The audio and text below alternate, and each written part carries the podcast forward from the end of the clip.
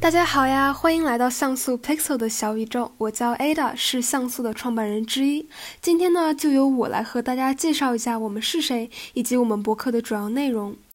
大家如果看了我们播客的简介，应该也可以差不多了解到，像素是一个由我以及另外三位高中生 Phoebe、Justin、Emily 一起创建的一个小组织。二零二二年的中国移动互联网报告表示，截止二零二一年十二月底，中国手机网民规模达 十点二九亿，而二零二二年全年又增加了四千三百七十三万人。虽然这一数据的同比增速在放缓，但是这意味着相当于约 百分之七十 的中国人都使用着互联网。而这一数据也体现了媒介素养的重要性。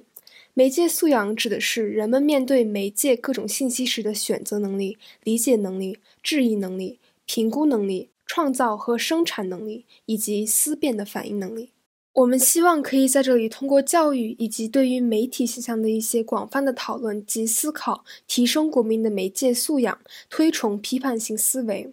而我们的最终目标是希望可以帮助大家成为更加成熟的信息接收以及传播者。为什么我们名为像素呢？这是因为我们认为媒体所用的技巧以及一个个证据就像是组成一张图片的一块块像素，而如果我们要真正的去理解我们如何潜移默化的受到了许多媒介的影响，那我们就不仅需要停留在图片的大意上，还应该剖析究竟是什么构成了这幅呈现在我们眼前的画面。我们的博客会分为两个专栏，分别名为相篇以及底篇。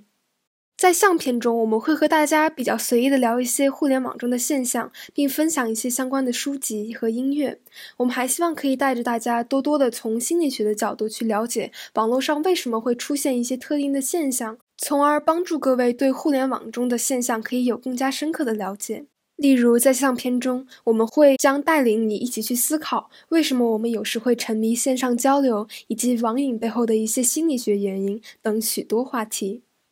底片的风格会和相片不太一样，在底片中，我们会比较系统性的进行媒介素养的一些教育内容的分享。照相的底片总是和远景的样貌互为颠倒，而当我们向深探索时，我们也会发现许多媒体呈现的内容也与事情原貌相为冲突。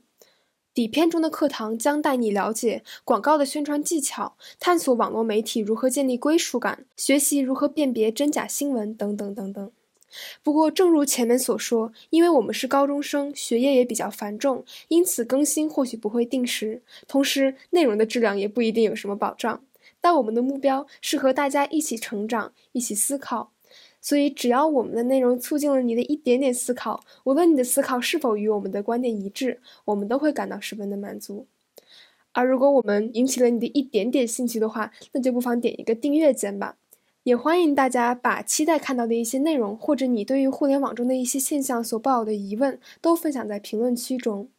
这期的播客主要是希望做一个自我介绍，所以说咱们就到此为止吧，拜拜，我们下期再见。